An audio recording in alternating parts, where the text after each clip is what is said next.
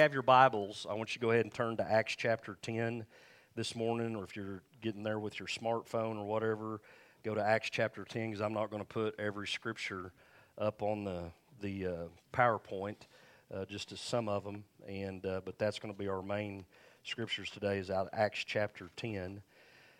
Um, but I, I want to share a word from Dutch Sheets about the, uh, the election that's going on and that just happened, uh, the midterms. And last Sunday, if you weren't here, I encourage you to get the message. I, I talked about, you know, uh, voting as a Christian. It was God and country, and it's one of our responsibilities.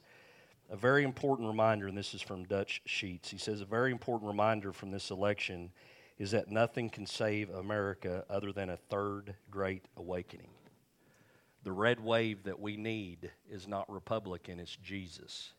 Please hear that. That's what we need. Yes, do we need to be responsible and vote and put pe- good people in office? Yes.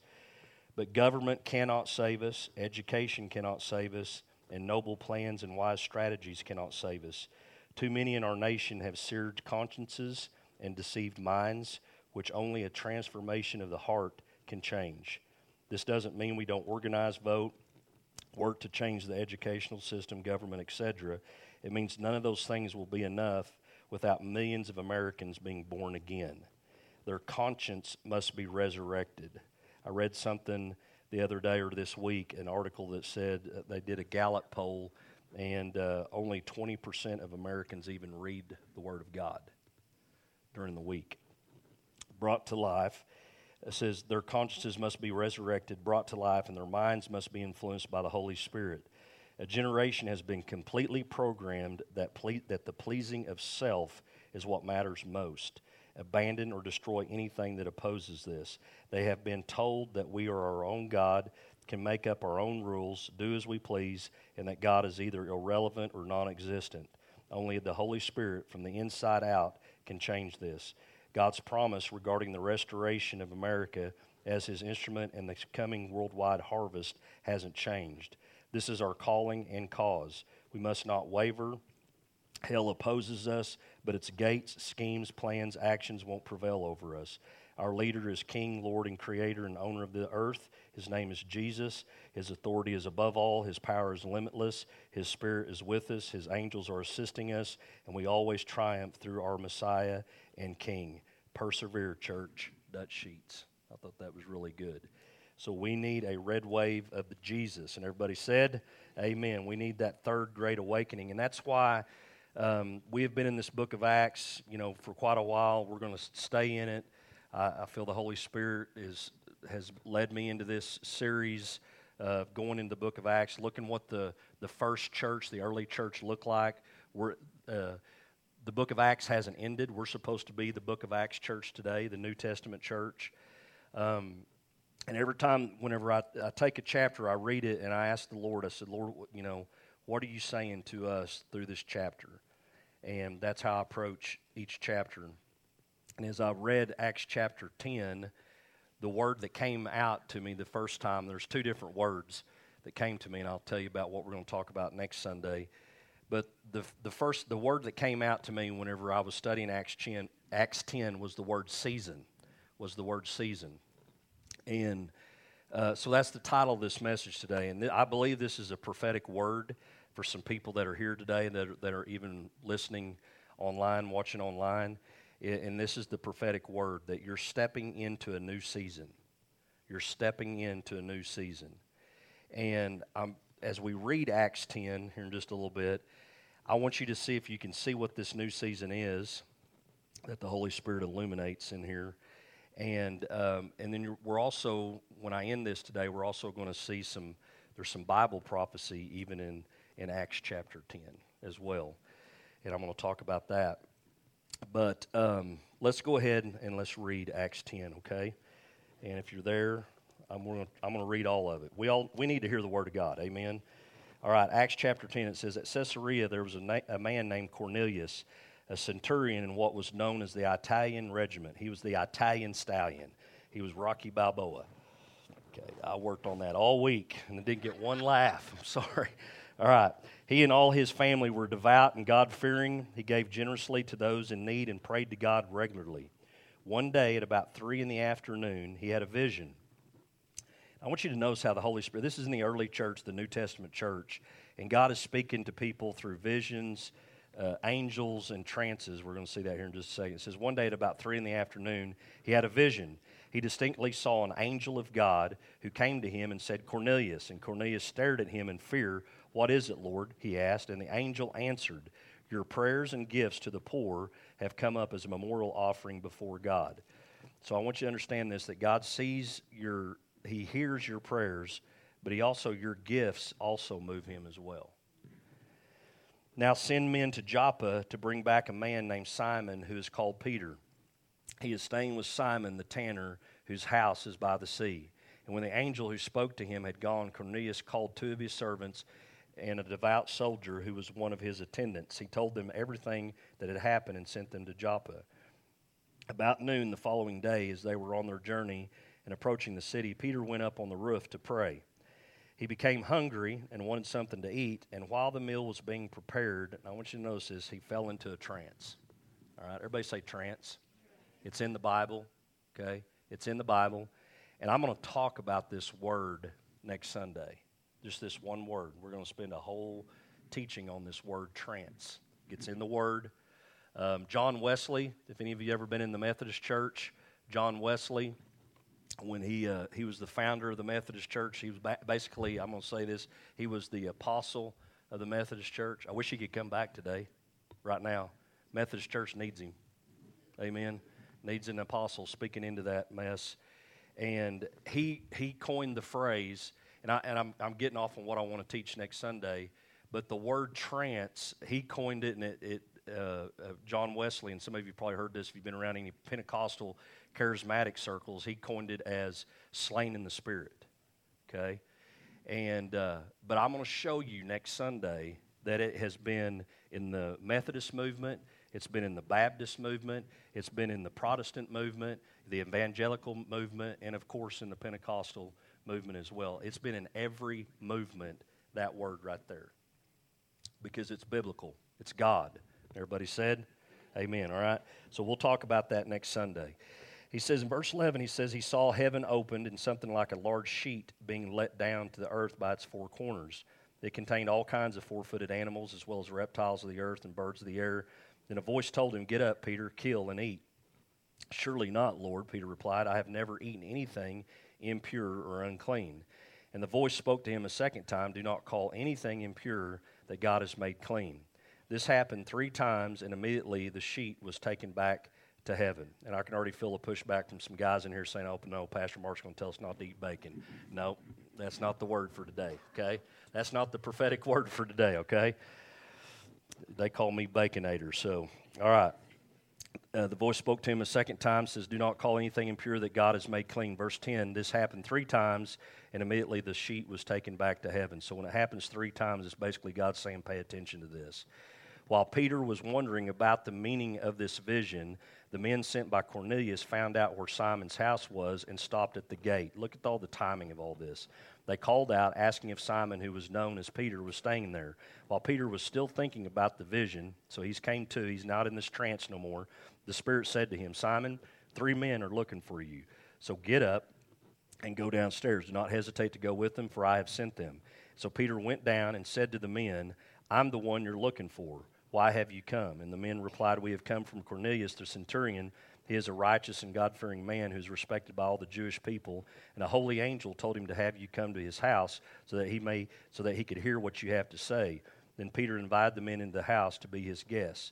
The next day, Peter started out with them, and some of the brothers from Joppa went along. The following day, he arrived in Caesarea, and Cornelius was expecting them and had called together his relatives and close friends.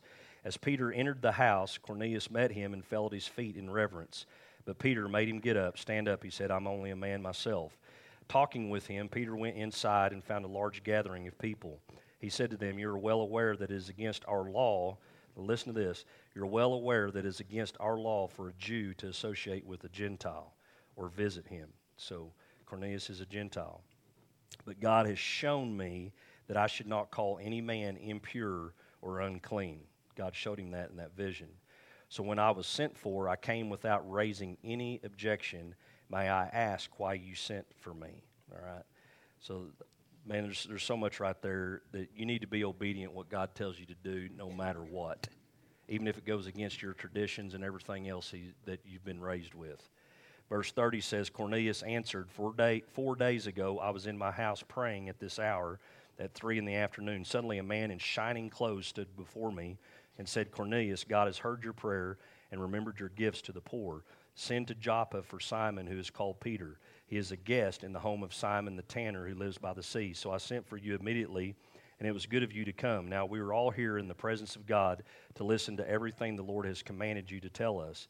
Then Peter began to speak. I now realize how true it is that God does not show favoritism, but accepts men from every nation who fear him and do what is right. You know the message God sent to the people of Israel, telling the good news of peace through Jesus Christ, who is Lord of all. You know what has happened throughout Judea, beginning in Galilee after the baptism that John preached, how God anointed Jesus of Nazareth with the Holy Spirit and with power, and how he went around doing good and healing all who were under the power of the devil, because God was with him.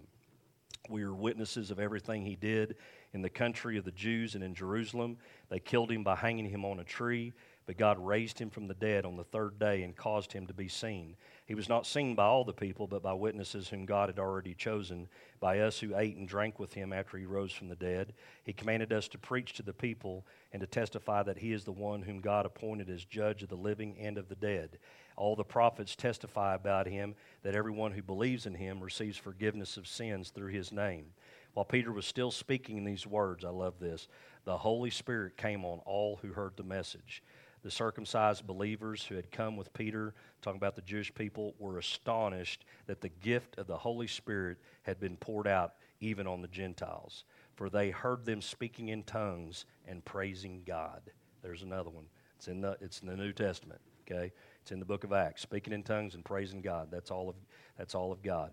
Then Peter said, Can anyone keep these people from being baptized with water? They have received the Holy Spirit just as we have. So he ordered that they be baptized in the name of Jesus Christ. Then they, had, then they asked Peter to stay with them for a few days. So that's Acts chapter 10. Guys, every one of us in here are Gentiles. I think so. I don't know if we have any Jewish people in here this, this morning, but we're all Gentiles. Thank God Peter was obedient to that vision that God gave him back then, or we wouldn't have the gospel today. So there's, I mean, this this Acts chapter ten is a a new season that happened in the church, and that's why stepping into a new season. I want you to understand, Peter had to go against every tradition that he had been taught that you don't mingle with the Gentiles. God told him no. Um, I never said that. I don't know who made that up, but I, I created all people. Yeah, I chose Abraham, Jewish people, Hebrews, all that but this gospel is for everyone on the planet. And so thank God that Peter didn't get hung up and say, you know what, mom and dad told me not to mingle with Gentiles, and so God, I'm not going to obey you. Thank God he didn't do that. Amen. And and I, you could get off and go on all, all you know racism and all kinds of stuff that we got going on in our nation and in, our world today. We're all created equal under the sight of God. Amen. We all have red blood flowing through our veins. And it's the blood is what gives life. And God is the one that gave us life. And so Acts 10 is this prophetic word is stepping into a new season. I hope you see the new season in Acts 10 whenever the gospel wasn't just for the Jewish people, but it's for Gentiles, it's for everyone in the whole world. And then we're going to see here in just a little bit some Bible prophecy at the end of this. But I'm going to talk about a natural season here for just a second. How, what, what natural season are we in right now? Fall. Yeah, we're in fall, right? Well, some days we're in fall, some days it's summer. I don't, you know. Uh, but we're in, a, we're in fall. And how you know that is just because of the calendar, you know, by, by observing things outside. Here's just some instances or some things about fall. What season are we in? Leaves change color here in Oklahoma, you got to watch them when they change color because the next day they could be gone because of the wind. Wind blows them off. That just makes me so mad. I'm like, God, why'd you do that? Why is Oklahoma so windy? So leaves change color, uh, leaves fall from trees, cooler weather, acorns and pine cones fall on the ground, squirrels gathering seeds and nuts, some birds migrate south. We was watching some birds yesterday in their migration with the, the grandkids. And so those are the that's the season that we're in, and we all know that. And we we say, okay, we're in fall. And so, just like in the natural, we have four seasons. In the spiritual, I believe that we have four seasons as well. And you might want to write these down real quick. This is not the whole teaching today, but this is just some little nugget for you. Um, there's just what, and it all starts with the W, so it's a preacher thing. Four seasons. There's the wilderness season, there's a warring season, W A R R I N G. There's a waiting season, and then there's a winning season. So there's wilderness, warring, waiting, and winning. You might want to post and tweet that. You can do that. I'll let you do that during church. Waiting, wilderness, warring, and winning. Now, I want you to write this down somewhere because you're going to need this. You may not be in, may, I, I think by the time that we get done with this message today, you're going to know what season you're in. Okay? You're going to have, some of you know what season you're in, some of you don't. Some of you are going to be made aware of what season that you're in after we get done with this message today. But here's what I want you to do, okay? Be aware of what season you're in. That's number one. Number two is this is a big one. Give yourself grace to be there. Some of you haven't been giving yourself grace.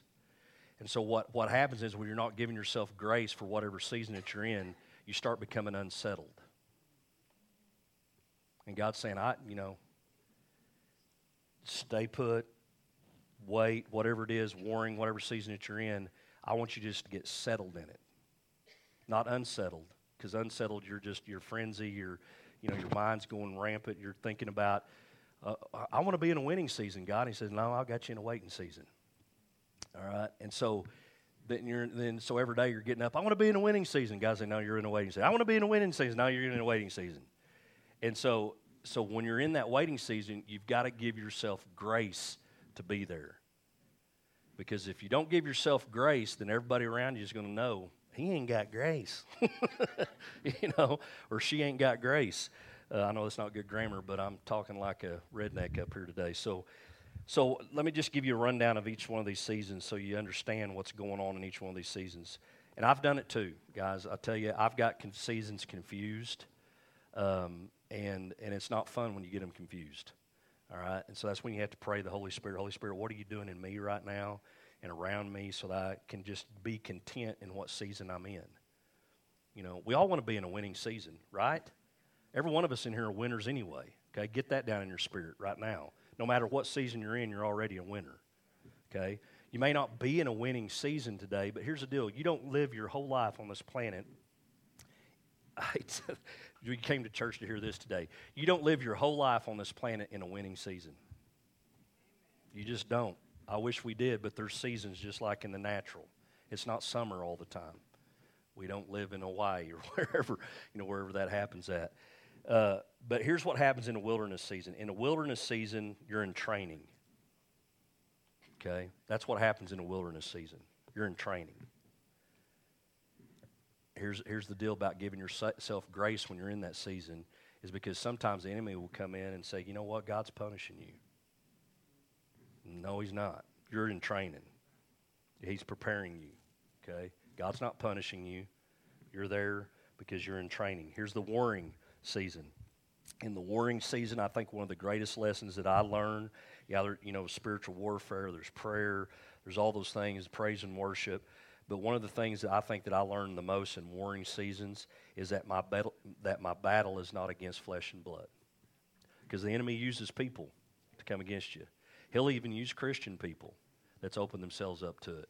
And so then you have to realize, God, I'm not battling against flesh and against flesh and blood, but against spiritual wickedness in high places.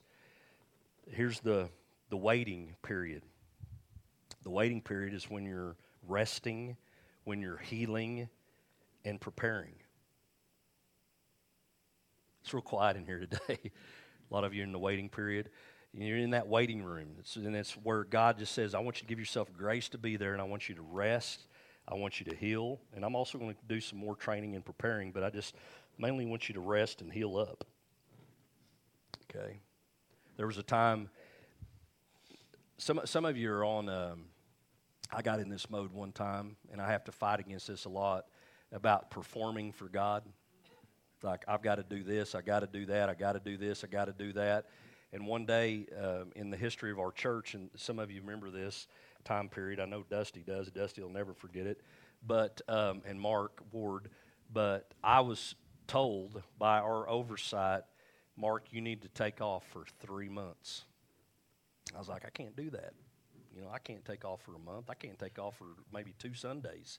And then I need to get back in the pulpit. No, we're going to make you take off for three months because you've got into this. They didn't come out and tell me this, but I learned this in my three months. You've got into this performance mentality, performing for God, and you got to get out of it. God just God just wants you to be a son. You're his son, first and foremost. Yeah, I'm a pastor, but that's that's all this. And so I got caught up in this performing for God, and they they caused me to wait for three months. And uh, and I'm telling you what, you talk about a flesh fry. I didn't know how much I was pastoring in the flesh. My guy's performing and doing all these things. And God said, and during that time, God said, Mark. Uh, what if I tell you not to go back to the church? I was like, Oh, surely not. You know, he's like, What if I do? You know, and he said, You're my son. I just, I just want a relationship with you. I don't need you to perform. I can save the world tomorrow.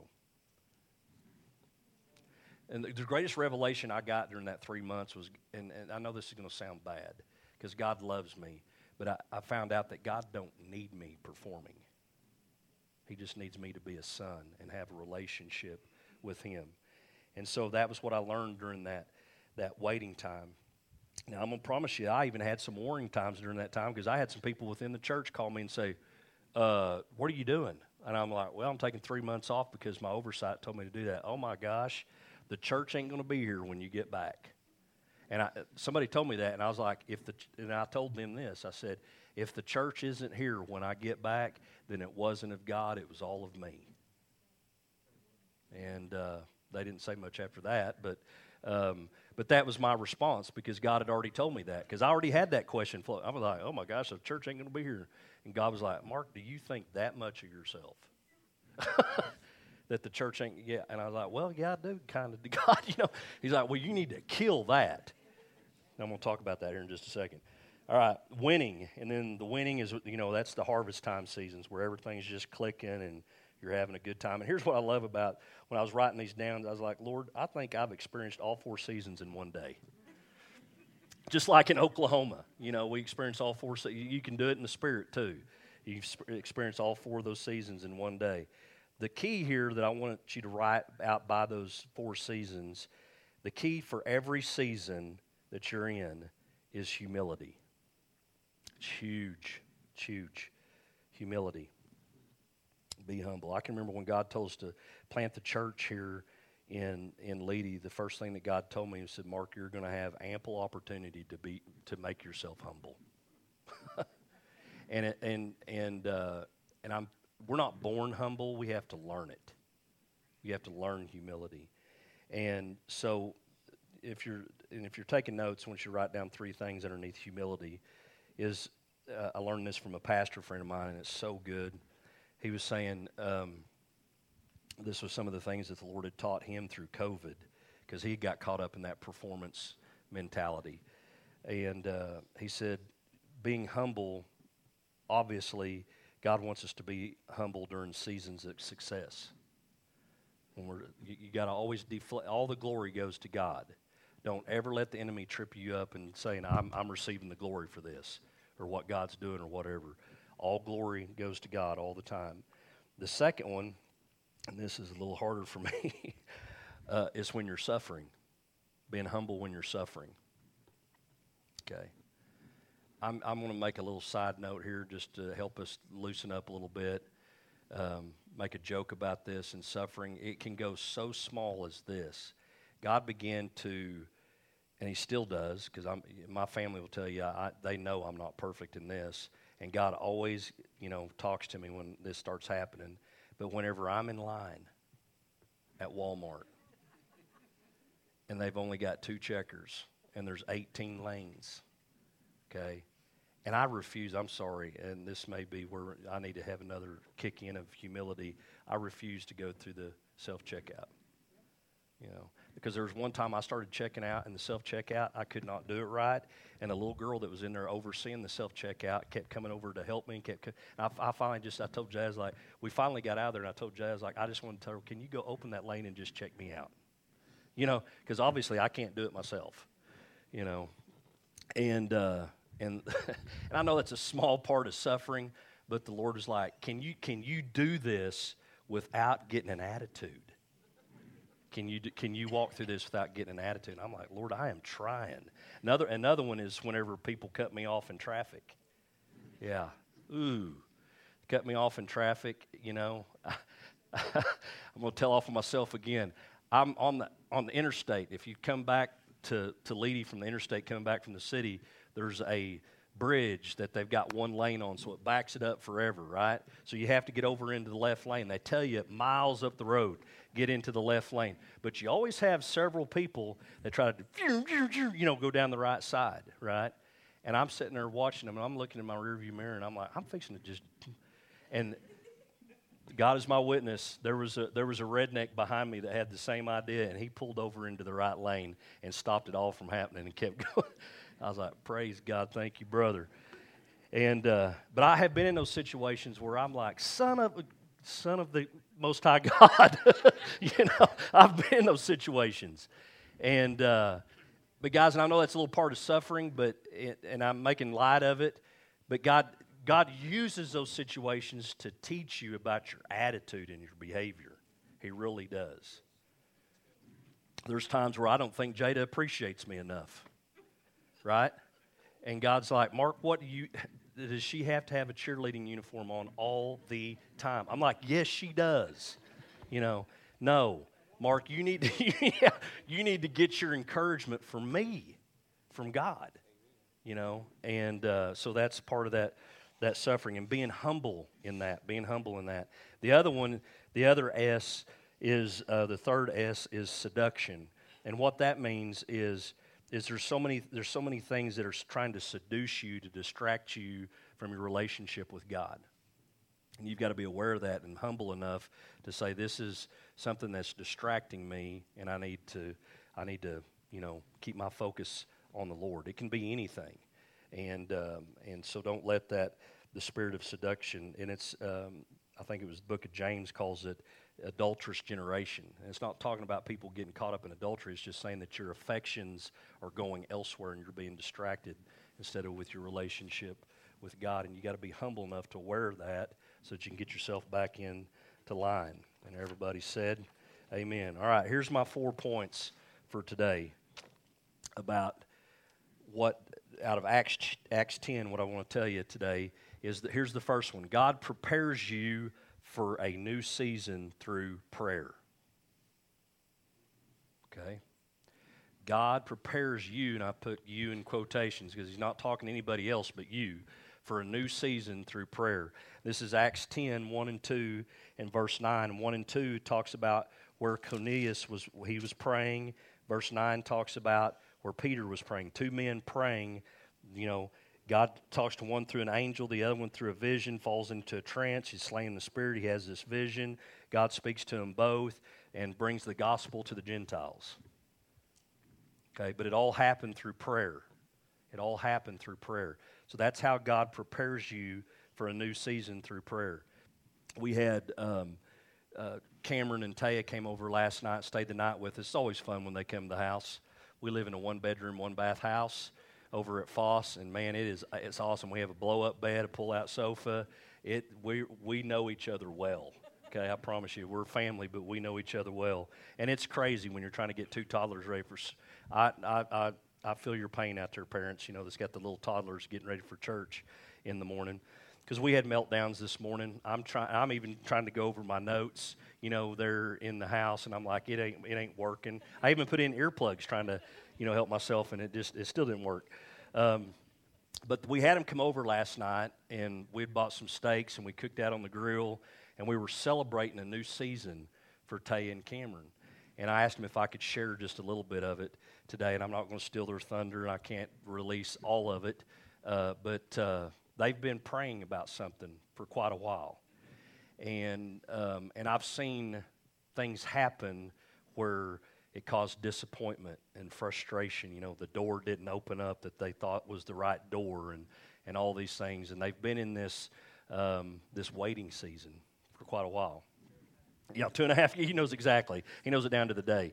Two and a half years they've been in this waiting season, and Jade and I've been praying for them. So we know they're our kids. We're we know what they're going through. We pray for them every day, and just Lord, just you know, teach them patience. And and I know they're in this waiting season, but you've got something better for them, and we know all that, and we trust you, God. Well, this something better has come along. Just going to tell you that. But what happened in Tay and Cameron is um, and I, I know that they don't mind me sharing this, but because uh, I know I talk to my daughter a lot. Cameron don't even know how much my daughter calls me, and Vince to, to daddy.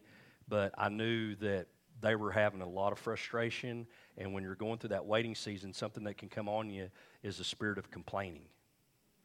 So all you're doing, you're, you're complaining more than you're praying, and you're not you're not giving yourself grace to be in that season.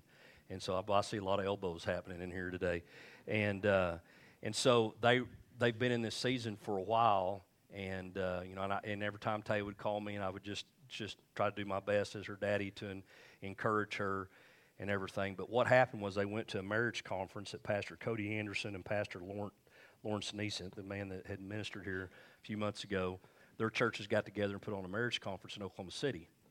Now they didn't open it up to a whole bunch of people, but um, Tay and Cameron got invited to come to that, and they went, and God did something in them at that conference and said, What you need to do, instead of griping, murmuring, and complaining about this season you need to pray. You need to come together as a couple and pray. And so, and then they said, Then you need to fast, pray and fast. And they said, Well, we, we decided we're going to fast Netflix, okay? You don't just have to fast food, all right? Because they said Netflix was taking our time away from our, ourselves together and praying together and stuff. And so they, and I've watched this, you know, being father in law and dad standing on the outside as they got together and really honed in and stopped the murmuring and complaining and griping and all that and really started praying. And boom, the new season opened up. So I think sometimes we can, with that, I'm going to say this. I think sometimes we can, we hinder ourselves by staying in the season too long because we're not crucifying our flesh and getting it under control and, and praying and letting the Holy Spirit do His work in us. Been there, done that, got the t shirt and the cap. Okay. So they're they're stepping into a new season.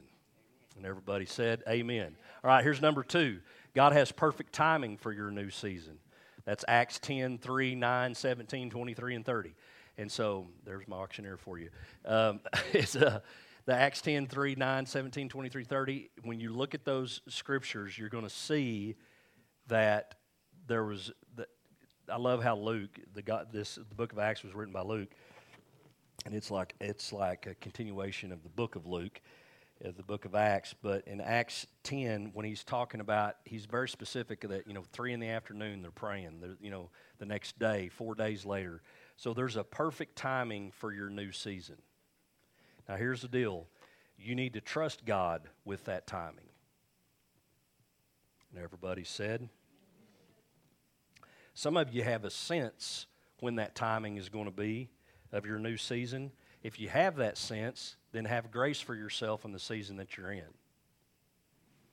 Amen. Okay? So God has a perfect timing for your new season, and you need to trust Him with that. Okay? Here's number three God brings a new season by giving you a new perspective.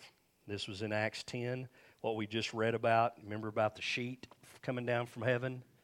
And it was all the unclean animals. And he, Peter's like, Lord, I don't eat any of that kind of stuff. And he's like, hey, don't be calling stuff unclean that I've made clean. I've created all things for mankind.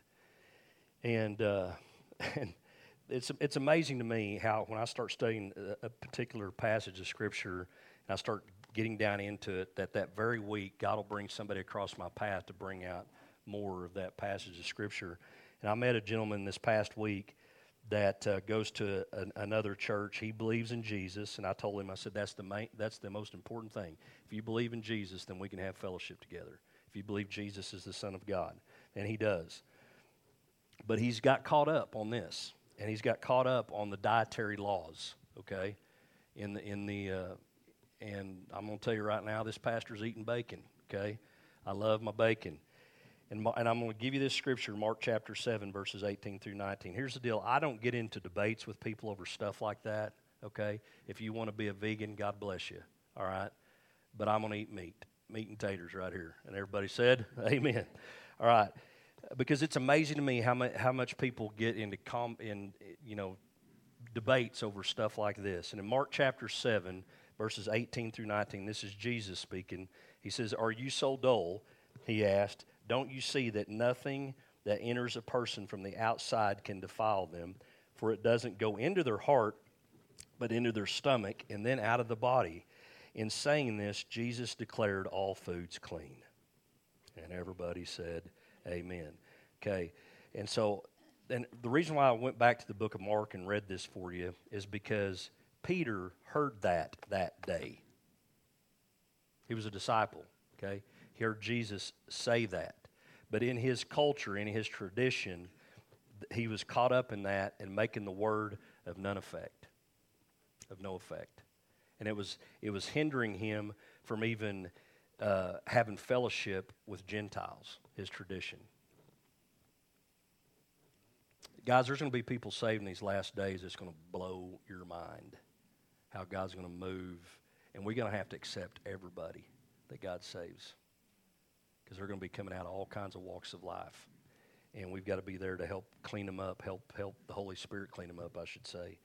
But, um, and I love how Jesus put it, for it doesn't go into their hearts, but into their stomach and then out of the body. Okay, I hope you can translate that, what all that means. He was just very nice in how he said that. Okay, all right, I'm just going to leave it at that.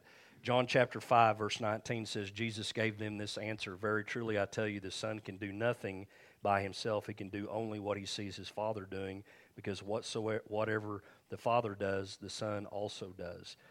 So Jesus was so in step with his Father that he always knew what season he was in. You can too, if we stay hooked up with the Father in relationship with him. I want to show you a, a his wilderness time, his wilderness. It says Jesus, full of the Holy Spirit, left the Jordan after he was baptized and was led by the Spirit. Notice the Spirit took him into the wilderness for training. Jesus returned to Galilee in the power of the Spirit, and news about him spread through the whole countryside. Went from wilderness to winning. Okay, because during that wilderness time, there was a warring time. There was also waiting that went on in that. And uh, it says in Acts 10, verse 38, it says that Jesus went about doing good, healing all that were oppressed of the devil. Now, if we take that scripture at what it says, every sickness comes from Satan. Okay? Uh, God doesn't cause people to get sick. There's no sickness in heaven. What causes sickness down here is the enemy.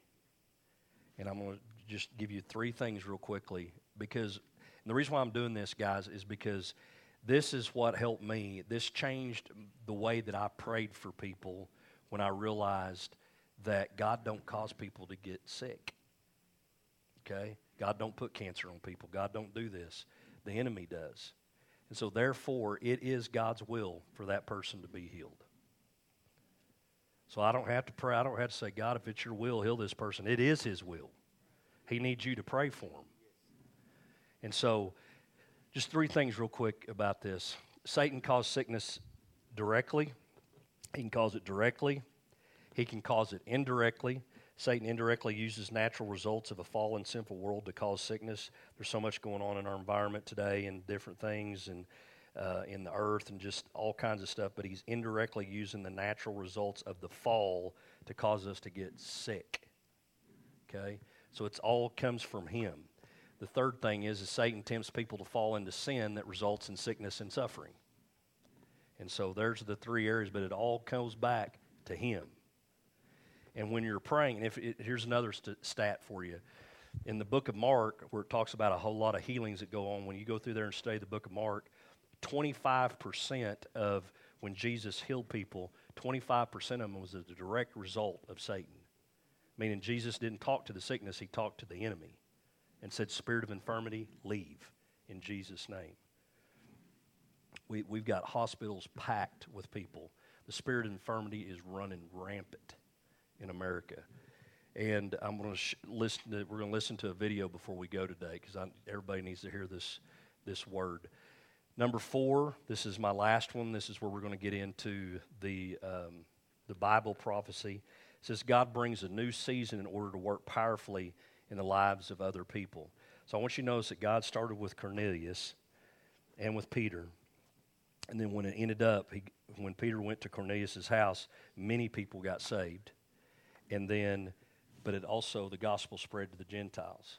So it started with one person and ended with many other people. That's how God, God works. God brings a new season in your life in order to work powerfully in the lives of other people. This new season that my, my son in law and my daughter stepping into, it's not just for them, it's for us too, and it's for the little ones. Amen. I mean, God sees their future and what's going on with them. Okay. Now I'm going to read a scripture to you, and this is Bible prophecy because a lot of people thought Jesus was coming back in September. Okay. We don't know when he's coming back. All right. Um, I'm not setting any dates, but there's there's something in in this passage that brought out something that made me remember Romans 11:25. We're Gentiles, right? Okay. Thank God. Thank God. Peter was obedient to that vision after he came out of a trance. He didn't say, What was that? You know, he said, Lord, I'm going to be obedient to that. Romans 11 25 says, I do not want you to be ignorant of this mystery, brothers and sisters, so that you may not be conceited. This is Apostle Paul talking. Israel has experienced a hardening in part. Okay, we can. Uh, God has allowed this to happen for the children of Israel to be hardened in their hearts, hardening in part until the full number of the Gentiles has come in. When's the full number of the Gentile? I don't know. Only God the Father knows that. But when the full number has come into the fold, has got saved, when the full number has got saved, whatever, however God's tallying that up in heaven, that's when the end's going to happen. That's when the rapture is going to happen and all that good stuff. And I believe that we're closer now than we've ever been.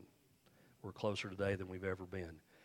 Now, this is I hope this has helped you today about stepping into a new season and next week we're going to we're going to look at more of of I'm going to dive into that word about the trance because that's a biblical word.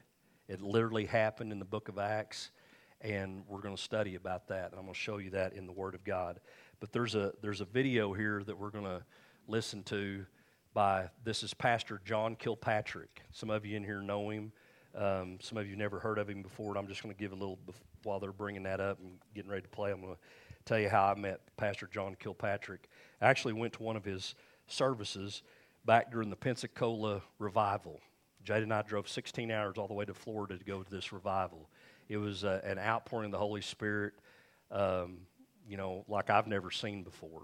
A lot of churches tried to copycat it. We're not going to copycat. We want the real thing, okay? And this was the real thing. In fact, we were there for a few days going to services, and just people lined up out the doors, signs, wonders, and miracles happening in every service. People lined up out the doors. Even in that community of Pensacola, Florida, um, th- they were changing the culture there. It wasn't just something happening inside the church, it was happening outside of the church as well. We went to several restaurants I can remember going into restaurants and looking over here in the restaurant, and there would be people around a table, and they're all sitting around reading their Bible. You know, I mean, just that kind of stuff was going on in this whole community. And we, we sat with people. There were people coming there from all over the world. There were some people that we sat with from Sweden that was sitting behind us, and uh, they had interpreters and stuff. I mean, it was it was just a sovereign move of the Holy Spirit. Now, what started this was uh, this church had been praying for it and asking God for this outpouring.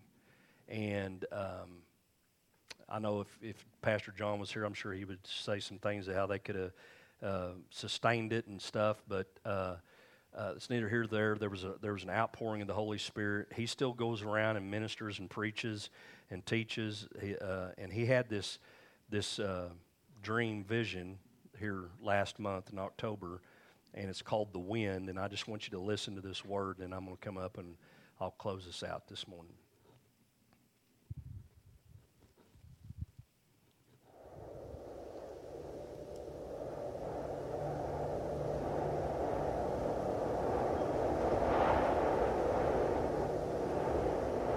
On October the 18th, 2022, I had a dream.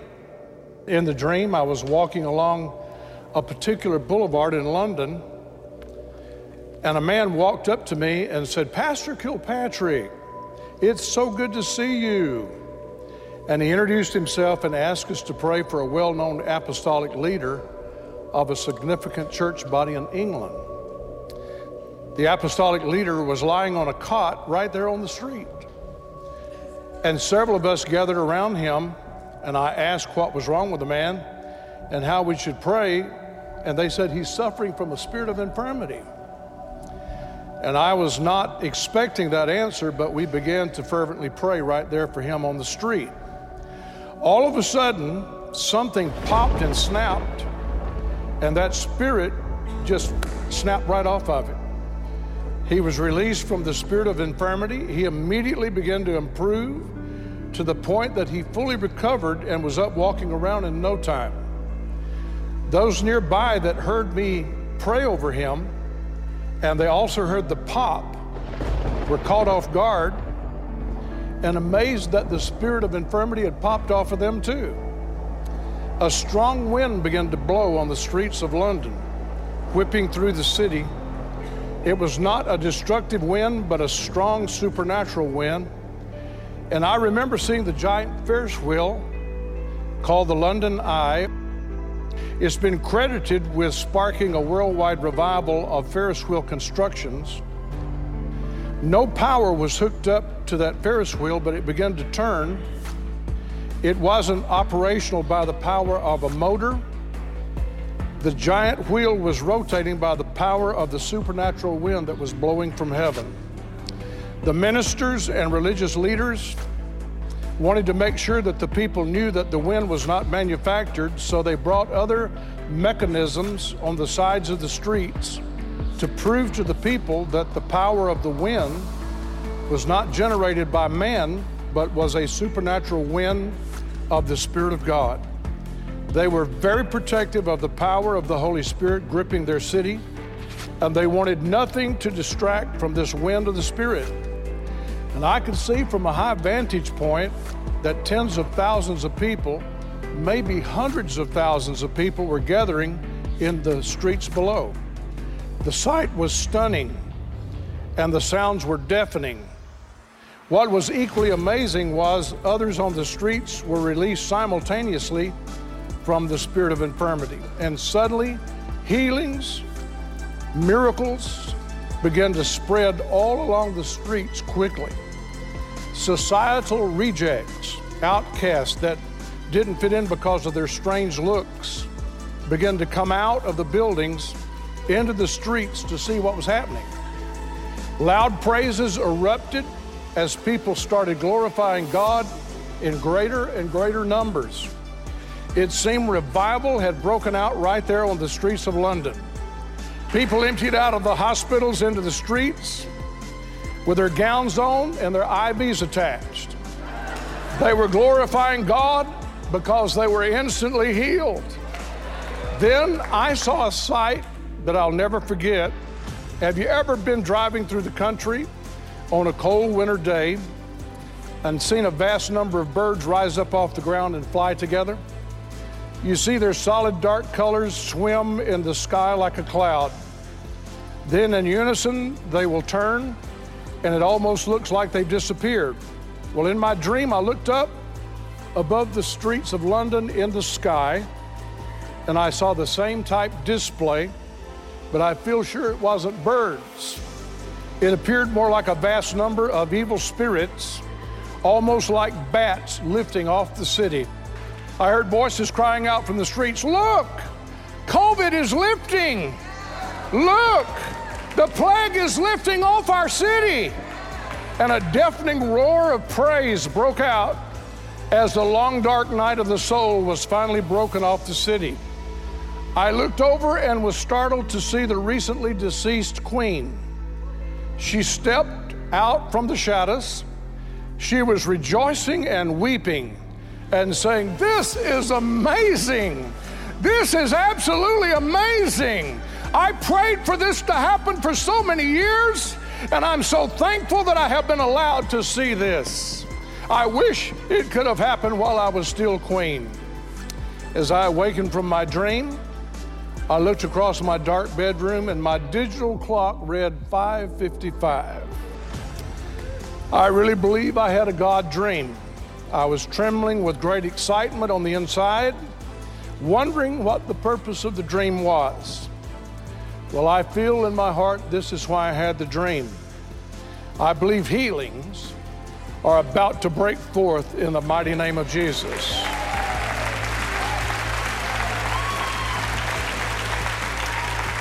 These healings will take place in large cities and small, in churches, fellowships, prayer gatherings throughout the nations of the earth.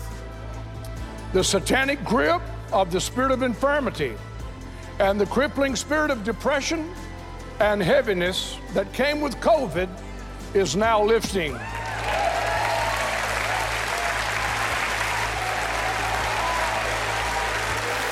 In the book of Acts, chapter 2, there was also the distinct sound of a powerful wind.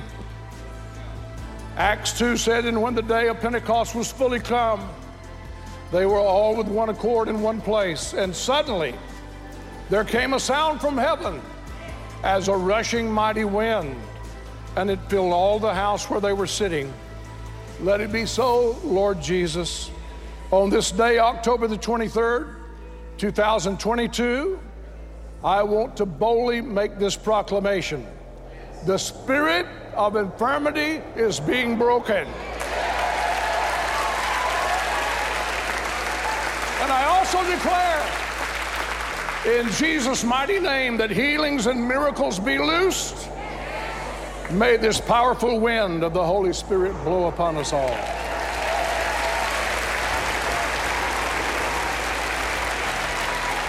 Amen. How many of you say amen to that word? I say amen to that as well. And I hope that you know what your pastor is doing is I'm trying to get us all together as a church believing and praying for this third great awakening to happen. Because our country needs it.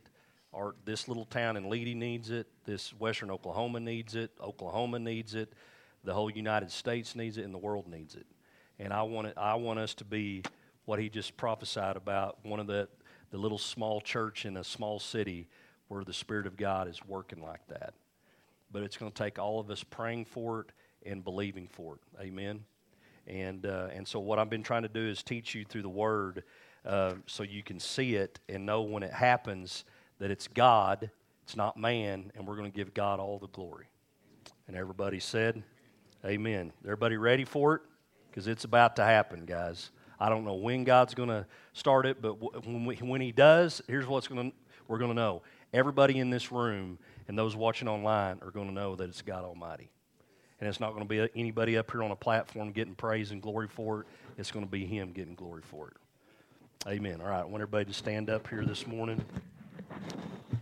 And uh, first thing I want to do is I do this every Sunday to make sure that everybody here under the sound of my voice and those that are watching online and those that are listening on the radio that you know who Jesus is, that you know Jesus as your Lord and Savior. And so I want to lead you in a prayer of salvation. And even if you are saved, I want you to repeat this prayer to me. Say, Lord Jesus, I need you in my life. I believe you are the Son of God, and you died on the cross for me and rose again on the third day. Please forgive me of my sins and create a clean heart in me. Renew my spirit so I can hear your voice. I accept you as my Savior. You are my Lord. Thank you for saving me. And everybody said, Amen. All right, now I want to speak a blessing over you today. Jada, will you come up here with me? And um, this is out of Numbers chapter 6, verses 24 through 26. How many of you are stepping into a new season? Amen. How many of you are giving yourself grace for the season that you're in right now? Okay, good. All right. Now may the Lord bless you and keep you. May the Lord make his face to shine upon you. May the Lord be gracious unto you, and may the Lord give you his peace. May the Lord bless your going out and your coming in today. May the Lord anoint you to, to fulfill the divine destiny that God has given to you. May everything that is brought against you be crushed by the protection that God Himself shall provide. May you be blessed in your health. May you be blessed in your relationships. May your children and your children's children be blessed because they're the heritage of the righteous. From this day forward, as you submit yourselves to the Christ of the cross, may your lives be filled with joy that is unspeakable and full of glory, and with peace that surpasses all understanding. May your home, as the Word of God says, be as the days of heaven on earth. In Jesus' name we pray and ask it. And everybody said, Amen. Hug somebody's neck and say, You're stepping into a new season. Amen.